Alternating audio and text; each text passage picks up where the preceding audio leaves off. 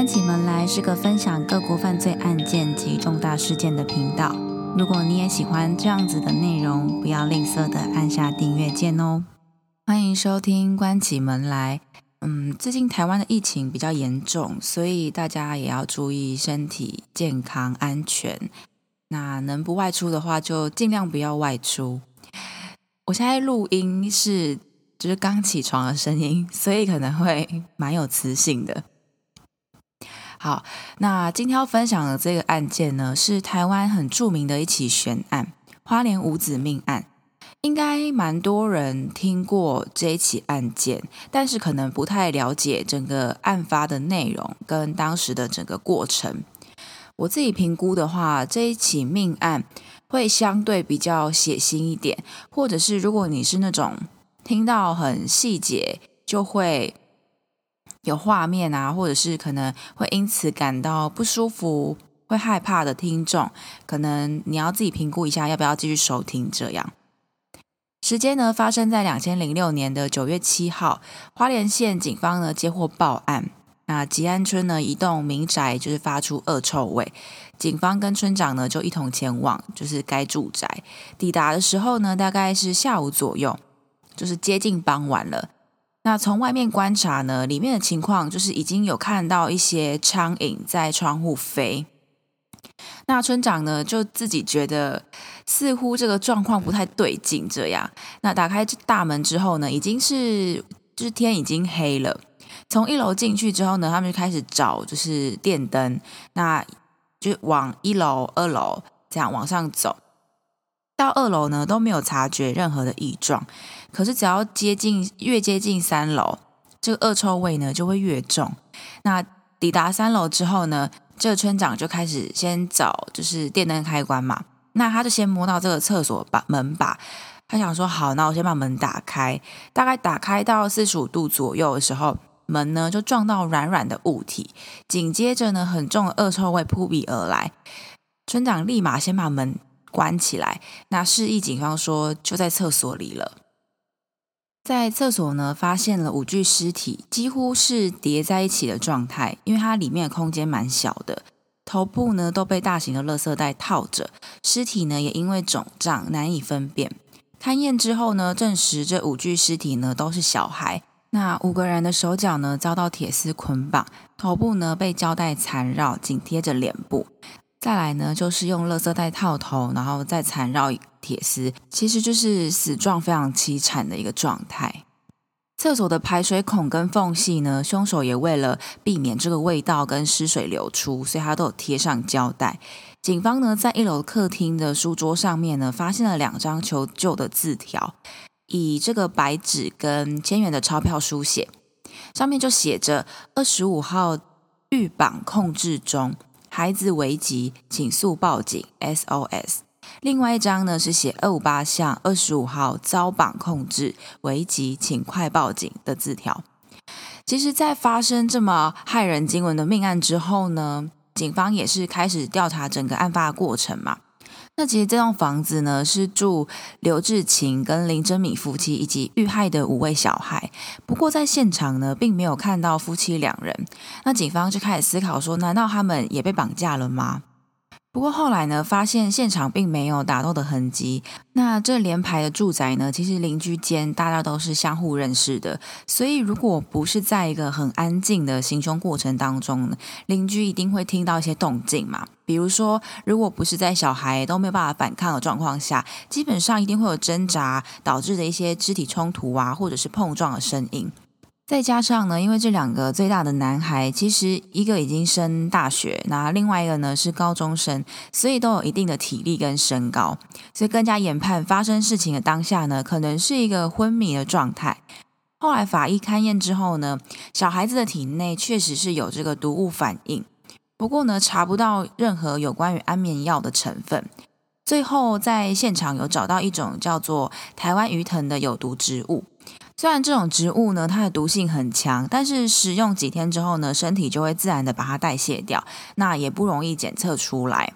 因此呢，警方就怀疑这五名小孩呢，可能是被这个台湾鱼藤迷昏的。经过调查之后，就发现这个台湾鱼藤呢，其实是男主人刘志勤的一个好朋友给他的。原因是刘志勤呢，当初就说小孩子要做某一个功课，那需要保存某一种鱼，所以呢，就跟他拿这个台湾鱼藤。监视人员呢，也在浴室发现就是用剩的这个米色胶带，那上面有采集到一枚指纹，经过比对证实是这个刘志勤的指纹，加上呢现场也没办法证明说有其他的第三人存在，那夫妻到现在也都还没有出现，检方呢就依照现场的状况，确实这个夫妻的嫌疑呢会是最大的，不过这对夫妻到底在哪里呢？后来呢，发现了一个很关键的证据，就是在工作室呢，警方找到了数位相机，想说本来是想说看看里面有没有其他的线索，结果还原相机内本来已经删除了照片后，发现呢，竟然有拍下杀害大女儿时呢，刘志勤穿着短裤在捆绑女儿的照片。那因为一直就是找不到夫妻俩的行踪嘛，所以他们也有调查了他们的背景。刘志勤呢有两段婚姻，那林真米呢是他第二任妻子，五个小孩，前三个呢是跟前妻生的，后两个是林真米生的。刘志勤呢是以摄影为业，那他也有跟朋友合伙开了一个印刷公司。经过警方调查发现呢，刘志勤事业表面上看起来是没有太大问题，但经过检警的清查之后，发现他们有十七张信用卡，从六月份他们的缴款呢就开始有不正常的状况，到八月呢是开始都没有缴费记录，零零总总欠下高达一千多万的债务。那也有传闻说，哎，可能是因为他们经济压力问题，以至于呢，觉得自己没有办法再抚养小孩，那才会把小孩杀了。那警方呢也推出一套当时可能的情况。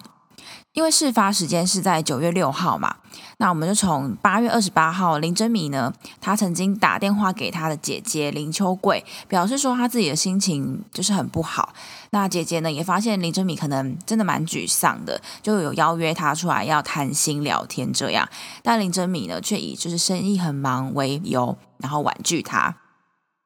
那这通电话呢，就是姐妹最后的通联记录。九月四号呢，刘志勤就巡视自己自己家的业务之后呢，就主动跟他的员工说，呃，他要带小孩去台北开刀，那这几天呢都不会在公司，所以推论呢，就是从这一天开始呢，就陆续杀害自己的子女。而长子刘玉成呢，因为隔天大学就要开学要北上，所以呢，就成为第一个遇害的目标。中午呢，刘家的小儿子刘北辰放学回家之后呢，就被母亲灌药迷昏，这样。但他其实是在有意识的状态之下，双手呢被刘志勤以铁丝反绑。那这个铁丝呢，从脖子缠绕到嘴巴，那下颚呢也因为挣扎加上捆绑的力度过猛而脱臼了。那晚上呢，刘家的第二个儿子刘希成呢，因为客户比较繁重，所以最晚回到家之后呢，就被母亲迷晕。根据法医的解剖表示呢，因为三个儿子的胃里面都没有食物，因此研判可能都是在用餐之前就遇害了。隔天九月五号一早呢，大女儿跟二女儿都有正常到学校上课，二女儿呢则是帮弟弟以发烧为由请假，但她却不知道弟弟其实已经在昨天就遇害了。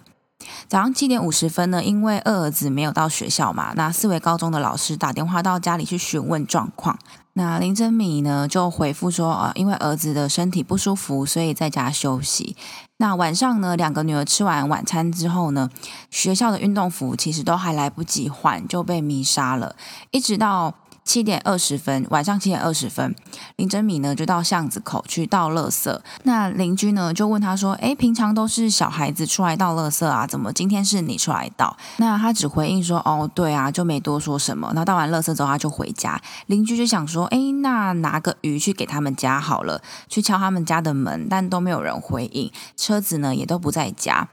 整个案子呢，其实就一直卡在这个状态，直到八年后的二零一五年六月，夫妻俩的尸骨呢，在花莲县吉安乡慈云山附近被发现。经过两个月的检验报告出炉之后呢，骨骸的外观没有外力引起的外伤。那依照这个 DNA 的型别跟体质人类学特征呢，确认死者呢就是刘志勤跟林真明。那送验骨粉呢，则检验出有农药的成分，但没有检验出任何有毒药的成分，推定两个人呢是服用农药中毒休克死亡。那死亡的方式呢，就研判为自杀。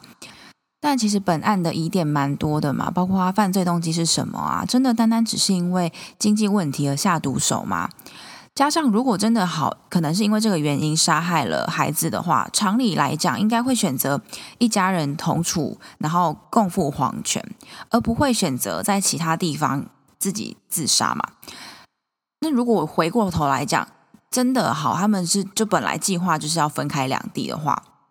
但是因为这五名小孩是被就是棉被然后捆着叠放在厕所，所以应该是就这个行为呢，应该是要避免提早被外人察觉。那如果夫妻俩已经决定行凶之后就要去赴死的话，这个举动其实就蛮多此一举的嘛。